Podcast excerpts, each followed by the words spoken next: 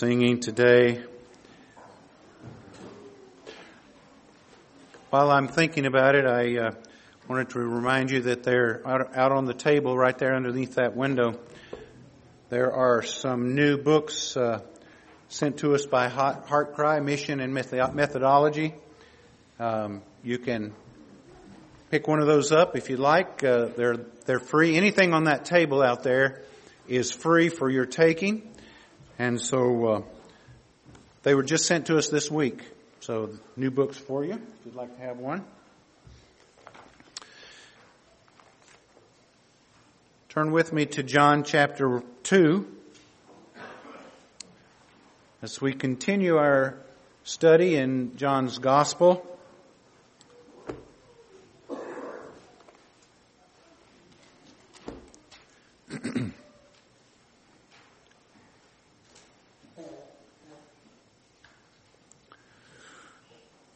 Beginning in verse 1. On the third day there was a wedding at Cana in Galilee, and the mother of Jesus was there. Jesus also was invited to the wedding with his disciples. When the wine ran out, the mother of Jesus said to him, They have no wine. And Jesus said to her, Woman, what does this have to do with me? My hour has not yet come. His mother said to the servants, Do whatever he tells you. Now there were six stone water jars there for the Jewish rites of purification, each holding 20 or 30 gallons. Jesus said to the servants, Fill them up to the brim, or fill the jars with water, and they filled them up to the brim. And he said to them, Now draw out, draw some out, and take it to the master of the feast. So they took it. Then the master of the feast tasted the wine, the tasted the water now become wine, and did not know where it came from, though the servants who had drawn the water knew. The master of the feast called the bridegroom and said to him, Everyone serves the good wine first and when people have drunk freely, then the poor wine. But you have kept the good wine until now. This, the first of his signs, Jesus did at Cana in Galilee and manifested his glory, and his disciples believed in him.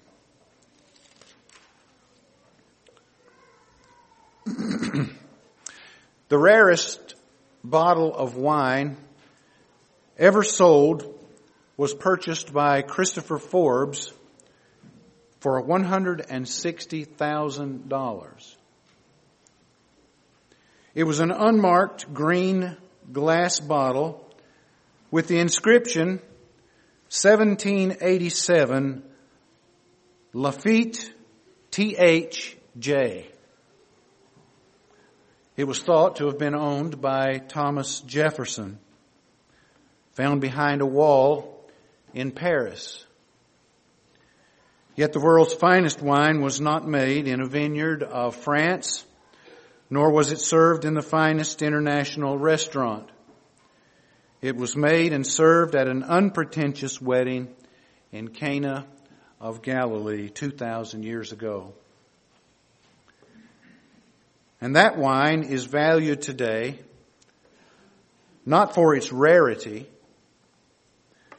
but for what it reveals about its maker, Jesus Christ. Now, the last time we looked at this passage, we had we looked at this passage uh, that has its central focus the first miracle that Jesus performed. Jesus is at a wedding in Cana along with his disciples, and his mother is there also, probably helping in the wedding feast. it so happens that the wine, uh, there was some sort of, obviously some sort of miscalculation in the amount of wine needed at this wedding, and the wine ran out. And so Mary, Jesus' mother, came to him to tell him about this most embarrassing situation. Jesus' response to her was, Woman, what does this have to do with me? Literally, it says, What to me and to you? Which makes very little sense to us in English. More literally for us, it might say, What do we have in common in this situation? Or why are you asking me about this? It's very much the same as other statements made in the scriptures from the Old Testament all the way through into the New Testament. And I've given you a list of scriptures there in the notes. I want to refer to a, to a few of them. For example, in Matthew chapter 8 verse 29, the demons cried out of the man and said, What have you to do with us, O Son of God? What to me and to you? What do we have in common? You can see it very clearly when you consider that there is no commonality between the demons and the Son of God. The same is mentioned in Mark chapter 1 verse 24. The, the maniac of Gadara, the demon spoke to him and said, What have you to do with us, Jesus of Nazareth? Have you come to destroy us before the time? Over and over, this phrase is used in scripture, Mark 5, Luke 4, Luke 8, again and again. Many times used of the demons who spoke to the Lord, who had no commonality with him at all. Now the Net Bible gives a very good explanation of this idiom that is used. It's, he says, the phrase is Semitic in origin. The equivalent Hebrew expression in the Old Testament had two basic meanings. One, when a person was unjustly bothering another, the injured party could say, what to me and to you? Meaning, what have I done to you that you should treat me like this? Second, when someone was asked to get involved in a matter he felt was no business of his, he could say to the other person, what to me and to you? Meaning, that's your business. I'm not involved. How am I involved in this? And so, the options are that number one implies hostility, while option two implies mere disengagement. This is, option two is what Jesus was saying to his mother. He wasn't being irreverent to his mother or insulting. Uh, he wasn't being sarcastic. He was, he was simply saying, I'm not involved in this. I'm, I'm disengaged in this.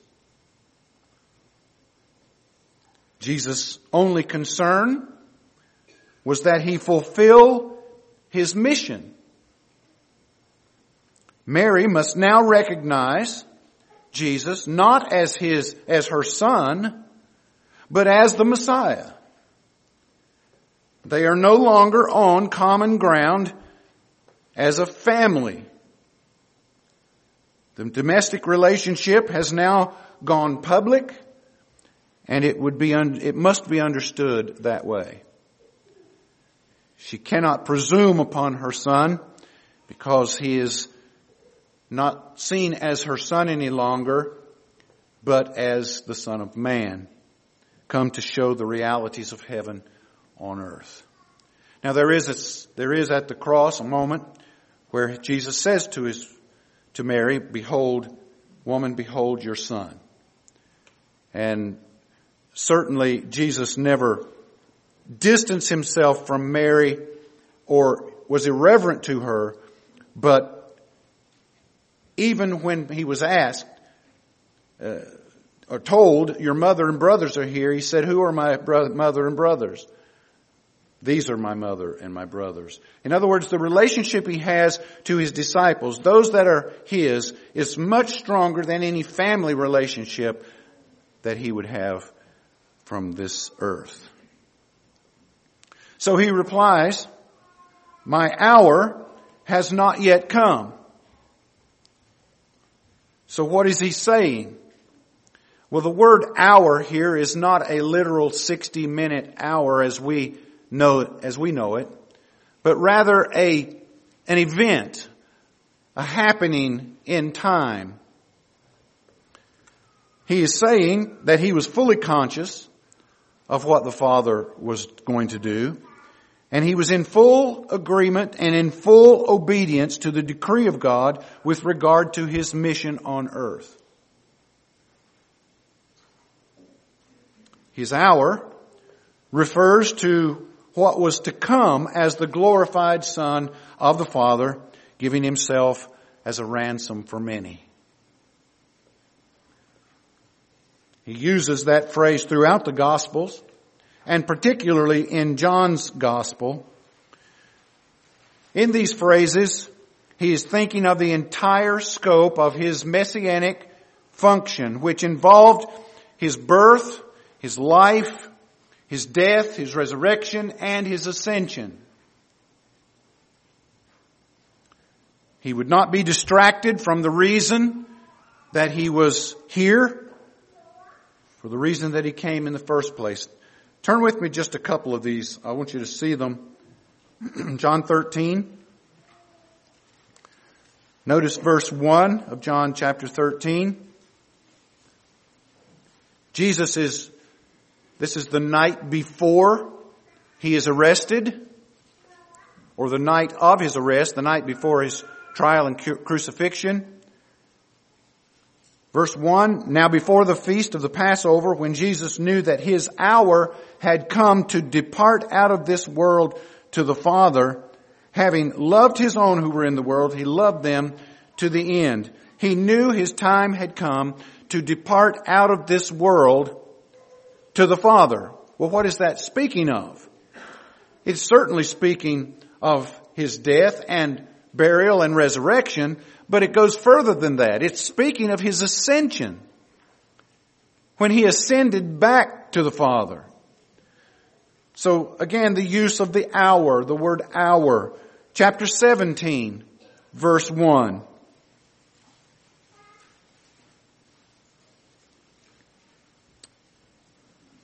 When Jesus had spoken these words, he lifted up his eyes to heaven and said, Father, the hour has come. Glorify your son that he may glorify, that the son may glorify you. He was glorified through his obedient death, burial, resurrection, and ascension.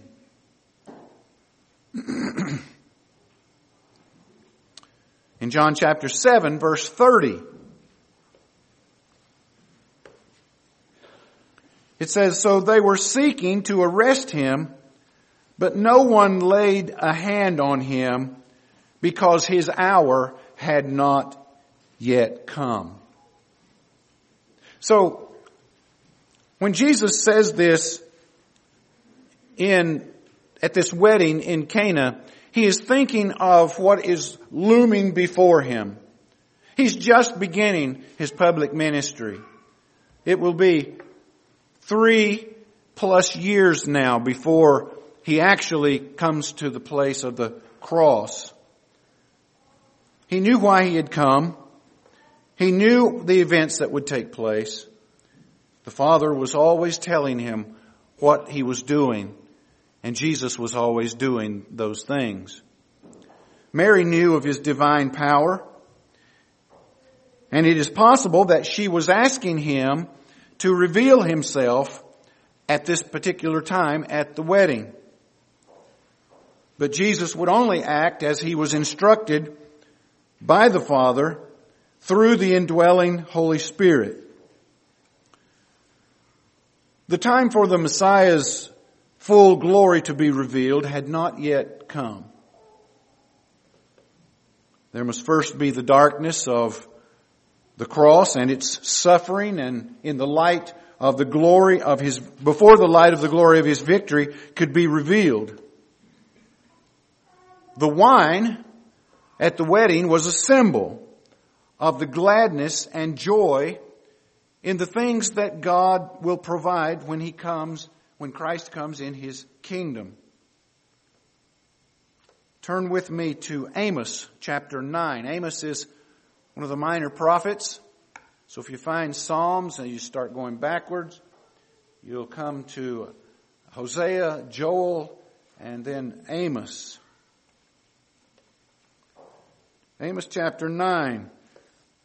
This passage speaks of the days of the millennial kingdom in which Christ will reign upon the earth, seated on the throne of his father David in Jerusalem, and of the change in the earth and the joy and the gladness that will be in those days. Notice what he says beginning verse 13. Behold, the days are coming, declares the Lord, when the plowman shall overtake the reaper and the treader of grapes, him who sows the seed. In other words, everything is going to be different. It's going to everything's going to grow much faster. There'll be harvest, but while planting.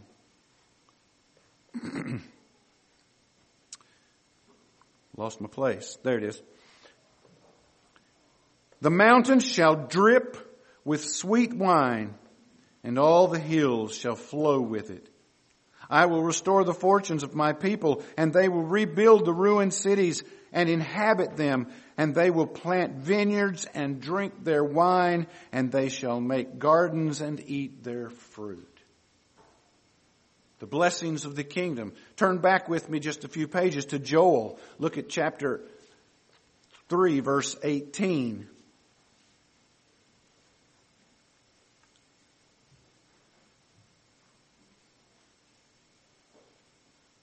And in that day the mountains shall drip with sweet wine, and the hills shall flow with milk, and all the stream beds of Judah shall flow with water. And a fountain shall come forth from the house of the Lord and water the valley of Shittim.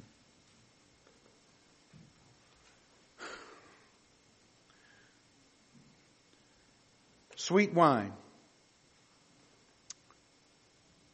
The rabbis would say there is no rejoicing except with wine. Such a statement in our day causes one to ponder the meaning or the understanding of what that, those sayings mean. It did not mean that there was drunkenness and carousing, but the absence of wine would throw a serious damper on this wedding feast.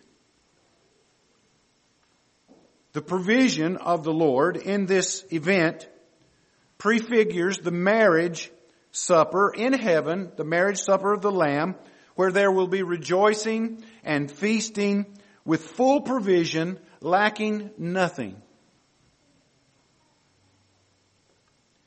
It seems clear that Mary got the message that the Lord was trying to give to her because she did not take this, from what she said, she did not take this as a sharp rebuke or as some kind of sarcastic statement. He didn't say no to her request. He just made the statement, what is this to do between us? My hour's not yet here. here. But there was a road which the Lord had to trod. There were events that would take place, planned and decreed by the Father. And they would begin here at this wedding in Cana. So he responds to her request. And she says then to the servants, whatever he says to you, do it. What a great statement. What a great statement to make. You know, I counsel with people on occasion, listen to problems, give biblical advice, and many times I will say, this is what it says, now do that. Sounds simplistic, doesn't it? No, no hidden formulas, no 10 steps, no, no, uh, just do what the Lord says. And I'm convinced that if we would just simply do what the Lord says, it would solve most, if not all, of our problems.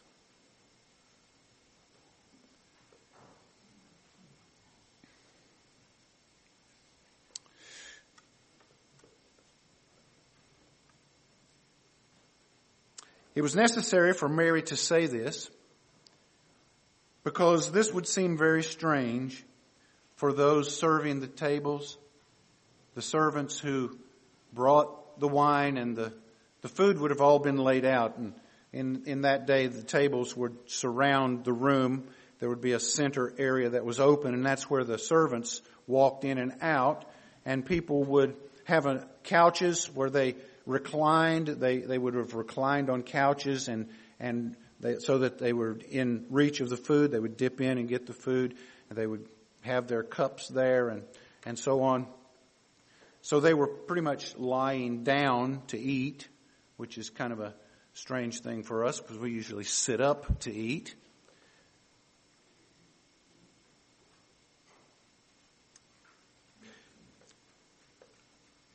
It's also strange when you think about one of the guests giving orders to the servants.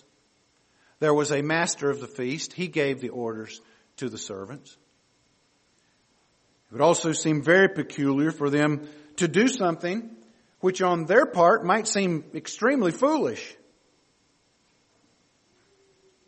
Mary knew that Jesus could do whatever he desired to do, but that he would always act within the guidelines of his father. You remember when he was a boy, they left him in Jerusalem and later realized he was missing and they went back. And what did he say? Did you not know that I must always be about my father's business?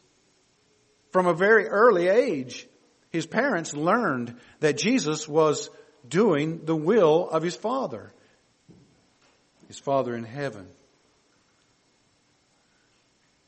Jesus didn't need these servants to supply wine for the wedding. He could have supplied all of the wine that they, they needed without their aid. But if he had done that, he would have robbed them of the privilege and blessing of service. There is something about serving the Lord and completing a task for the Lord that brings a great amount of delight to the soul.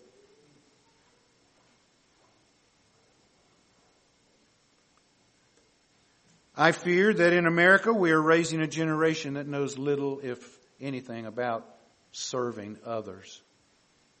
We have such a self-centered society. Our children hear it. They see it in their friends. They hear it on their televisions, they hear it on their radios and in their songs. Self-centeredness is the name of the game for today.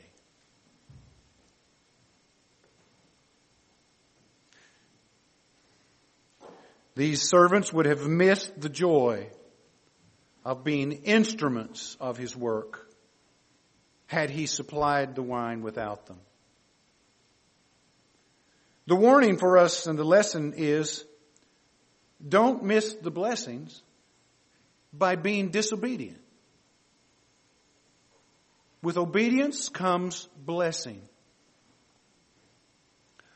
Not ease,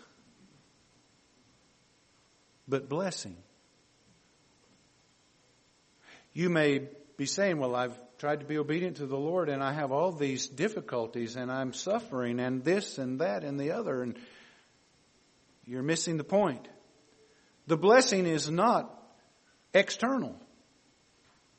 It can be a part of it, but it's not external. The blessing is internal. The blessing is the, is the human heart realizing that they have been obedient to the Lord and the blessing that He gives to us on the inside is what we're talking about. That's why many of the happiest Christians in the world are those who are the most severely persecuted. It's because God's blessing is theirs on the inside. They're not looking to outward circumstances or situations to find their happiness or to meet their need. How many, how many of us have missed the blessings of our hearts because we are so prone to wander, so prone to leave the God we love, so prone to obey partially, which is not obedience at all.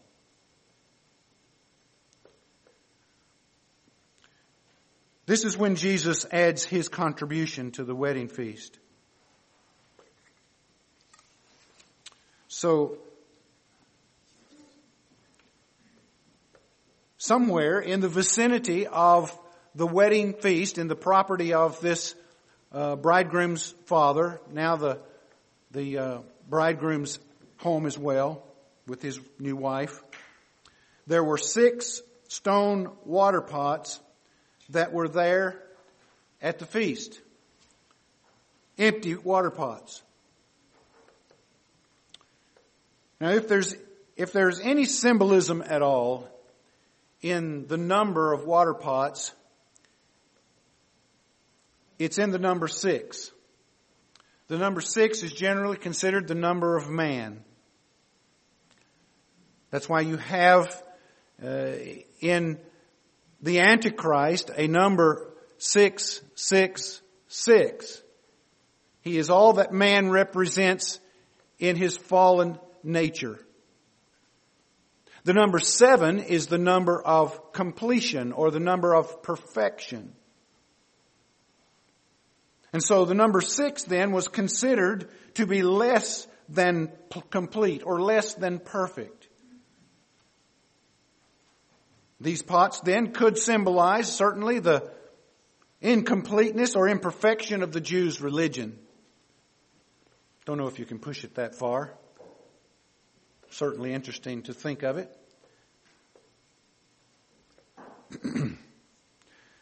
These water pots were there, John says, for the purification rites of the Jews. And that this explanation, he says that so that his Gentile readers will understand why he even mentions the water pots and their size the Jews certainly would have understood it without any explanation. Mark chapter 7 gives us an idea of the traditions of the Jews and how they laid this, these traditions on the people with regard to washings and ceremonial cleansing. Turn with me to Mark chapter 7. Mark chapter 7. Now, those of you that were here when I preached through Mark will not remember this because that was back in 02, 01, 02. If you remember it, you're doing better than, than I could do. Verse 1 Now, when the Pharisees gathered to him with some of the scribes who had come from Jerusalem, they saw that some of his disciples ate with hands that were undefiled, or that were defiled, that is, unwashed. Did your mom ever say to you, go wash those dirty hands before you eat? And yet, how many times as a kid did you eat with dirty hands? When I was a boy, we lived outside. We, I mean, we were outside from the time it got light to the time it got dark. And my hands would get grimy. And I only washed them when mom told me to.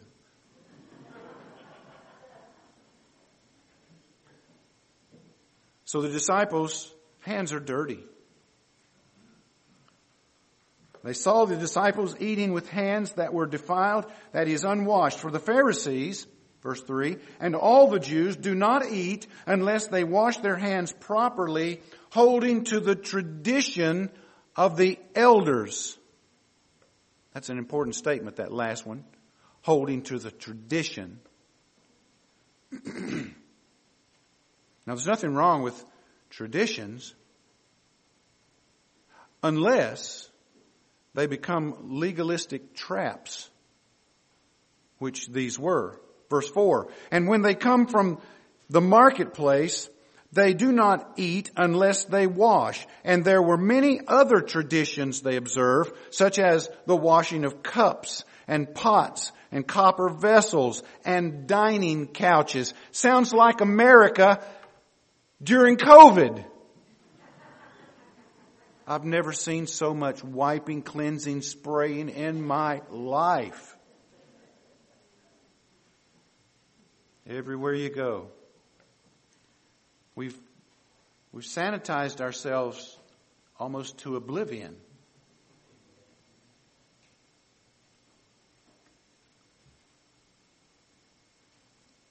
Herbert Danby, in his book on the Mishnah, writes this They were washing all the time. Before meals, they would pour a little water over the hands, elevating them slightly so the water would drip to their wrists, and probably some to their elbows. and then they would rub their hands together. Then they would lower their hands and rinse them, allowing the water to run off of their fingertips.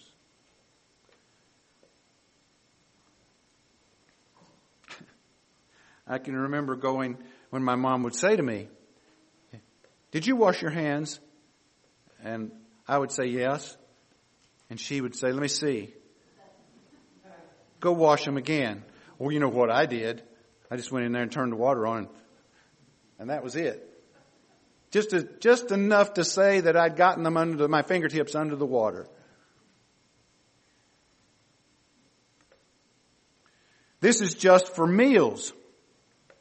If they return from a place where they could be defiled, such as the marketplace, they went to greater extremes, and many times they would take a bath. When it came to washing dishes, they really got carried away. The, the latter Mishnah indicated something of the extremeness of their bent during Jesus' time, for it devoted 35 pages to the washing of vessels and other daily implements. Traditions. Traditions to trap people into a religious system, thinking that those things would help them spiritually. And they did not.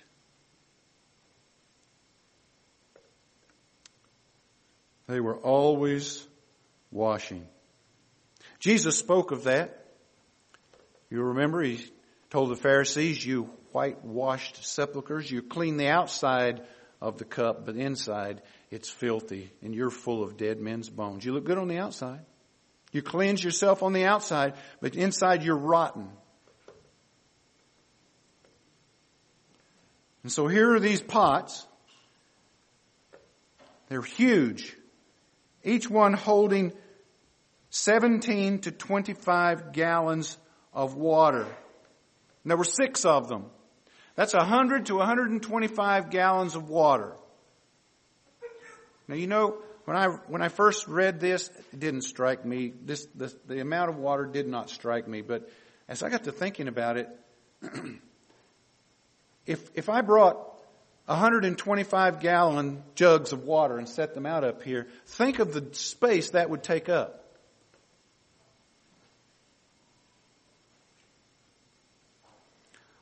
Obviously, the size of the pots are equal to the enormity of Christ's gift of the wine. This wasn't a small amount. This would have been necessary for the entire wedding party because they did the ceremonial washing. Each guest, don't know how many there would have been, these parties were often large. Each guest would have water brought to them at the table. They would have their hands washed. And so everyone would do the same thing. Traditionally, the servants would pour water over the hands of the guest. And they believed that water from stone pots was purer than water from clay pots. And so it was used for ceremonial washings only, not for consumption. No water was used for consumption. We'll get to that in a moment. but they believed if it was from a stone pot, it would be cleaner than from other vessels. And that was the purpose of the pots. But God's, in God's design, Jesus would use them to perform his first miracle. Now let me pause for a moment just to say that what Mary did in saying to the, saying to the servants, do whatever he tells you is the right thing to do. She did what all of us should do. And that is when we come into situations that are difficult or we come into situations that are hard, trying, we turn to the one who knows what to do and the one who knows how to handle it best. We simply obey him. Our obedience to the Lord must be entire. That is, we must, it must cover the entire scope and range of what he tells us to do. Second, our obedience to the Lord is to be exclusive. We must obey him rather than anyone else or above anyone else. Everyone else is excluded. Our obedience to the Lord must be exact. We don't want to do, we don't want to do some of what He says. We want to do all of what He says. Something equivalent is not the same thing.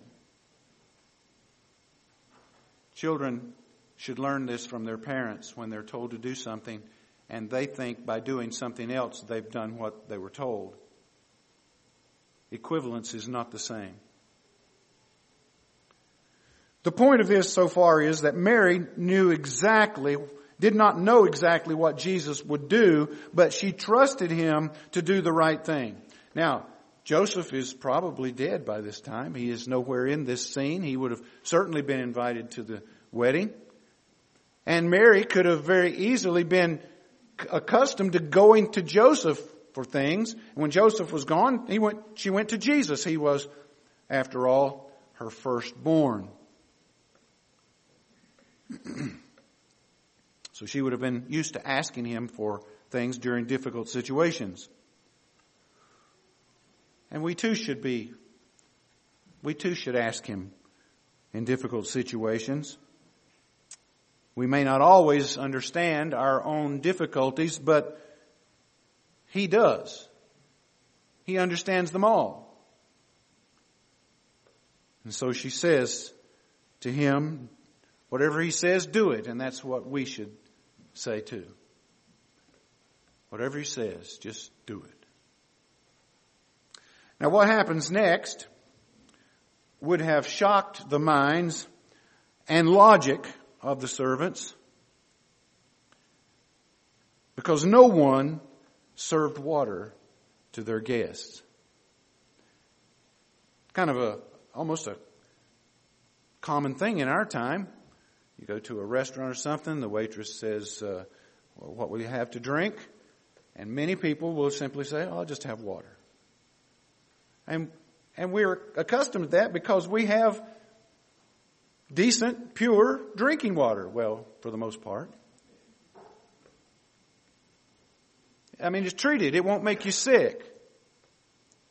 But in many parts of the world, you're go- if you're going to fly internationally and you're going into countries, second and third world countries, the first thing they're going to tell you is don't drink the water. You're going to get sick if you do. Stay with bottled water or Coca-Cola or something that's been processed and purified. Not that Coca-Cola is really pure. I know I'm starting to meddle now, right? I prefer root beer.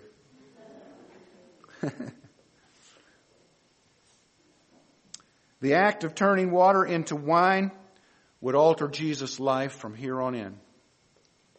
He had lived a quiet life of obscurity in Nazareth, but now his life would be a public display and examination. This first miracle would mark the beginning of many sufferings, many forms of suffering for the Son of God. He would experience physical anguish and exhaustion on a level not known by many.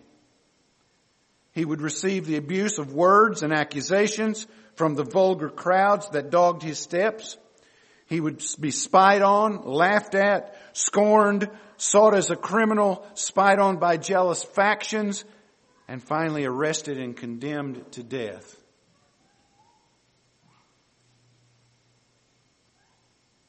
He did it all willingly. The servants waiting on tables, on the tables, acted with 100% effort and obedience. Now can you imagine being one of those servants? Knowing and knowing the miracle that had just taken place? Could you keep quiet? Could you not tell anyone where this wine came from? No one knew but the servants. And they didn't know until the moment that it was poured, and then they knew that it was a miracle. Someone has said the principle of obedience and increased spiritual understanding is timeless. True statement. Obedience and subsequent blessing was taught by Jesus throughout his earthly ministry. Turn with me to John chapter 7 real quick. John 7.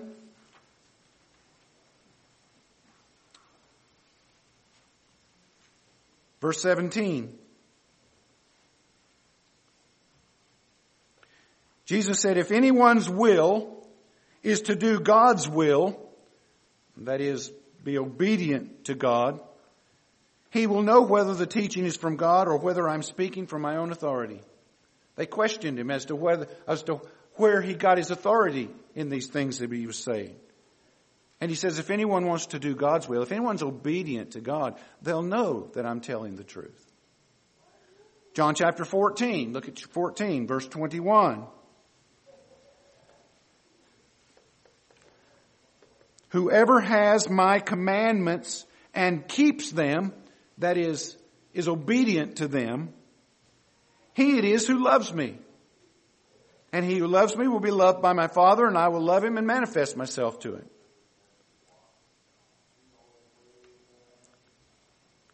Could somebody shut those doors back there, please? Just thank you, Sean.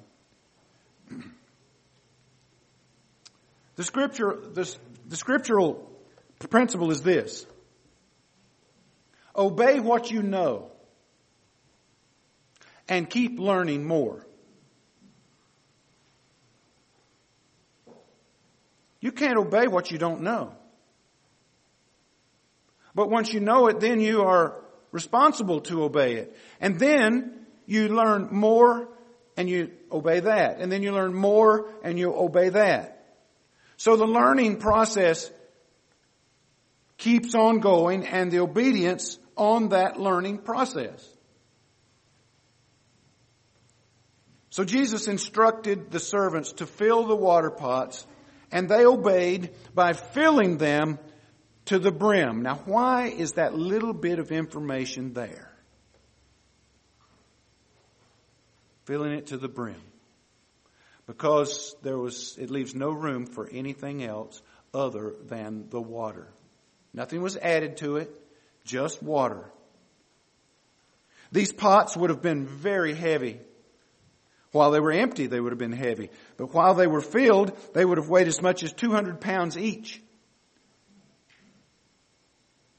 Now I thought about this and I thought, this is not an easy task. He's telling the servants to fill these water pots, 25 gallons each, with water from a, a, well that was probably central to the town of Canaan. So they would have had to have gone to the well, bring water back, pour it in the pots, gone back to the well. Now suppose you were a servant, and Jesus said, fill these pots with water. Let's say that there was such a thing as a five gallon bucket. Here's a five gallon bucket for each of you. I don't know how many servants there was. Fill these water pots. You've got to go down to the well. You've got to fill that bucket. You've got to bring it back to the place. Pour it in the pot. Go back and fill it again. We're talking about a tremendous amount of work here.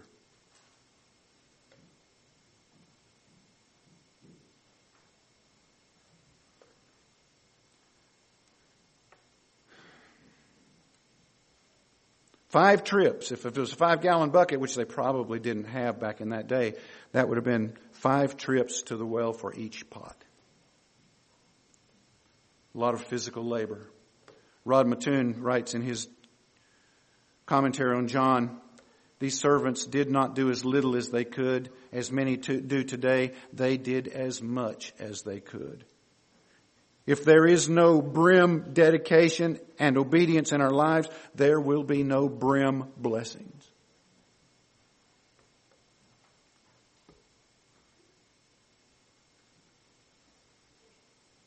I hate halfway jobs. Don't you? I used to tell my children, go out and wash the car. Make sure that you don't leave any dirt on it.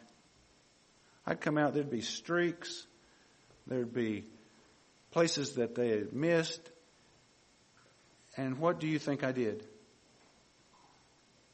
I said, wash it again. And this time, don't miss anything. You see, a partial job is a partial filled water pot.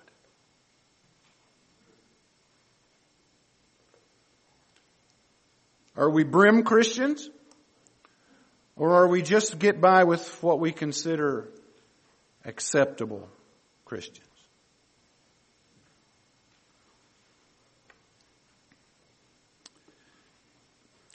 Now, not to mention that the water itself was not, was only used for ceremonial use. It was not used to be consumed.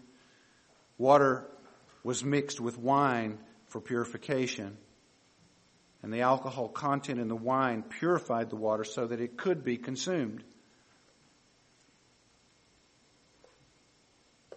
And so we have the story, and I'm out of time. So we, I think we'll finish, I think we'll finish this passage next week, and then we move into the second miracle that takes place, which is a very different one and speaks of a different thing. Remember, Jesus, we're speaking of Jesus as the life. Wine was seen as life and, and, and blessing.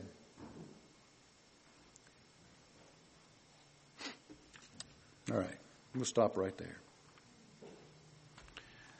Well, God bless you. Thank you for, for being here today. Uh, we'll carry on next week with our study in John's Gospel. Uh, continue to uh, pray for those that are sick. We know we've had a lot of people out uh, of late. I don't know how the Nybergs are doing.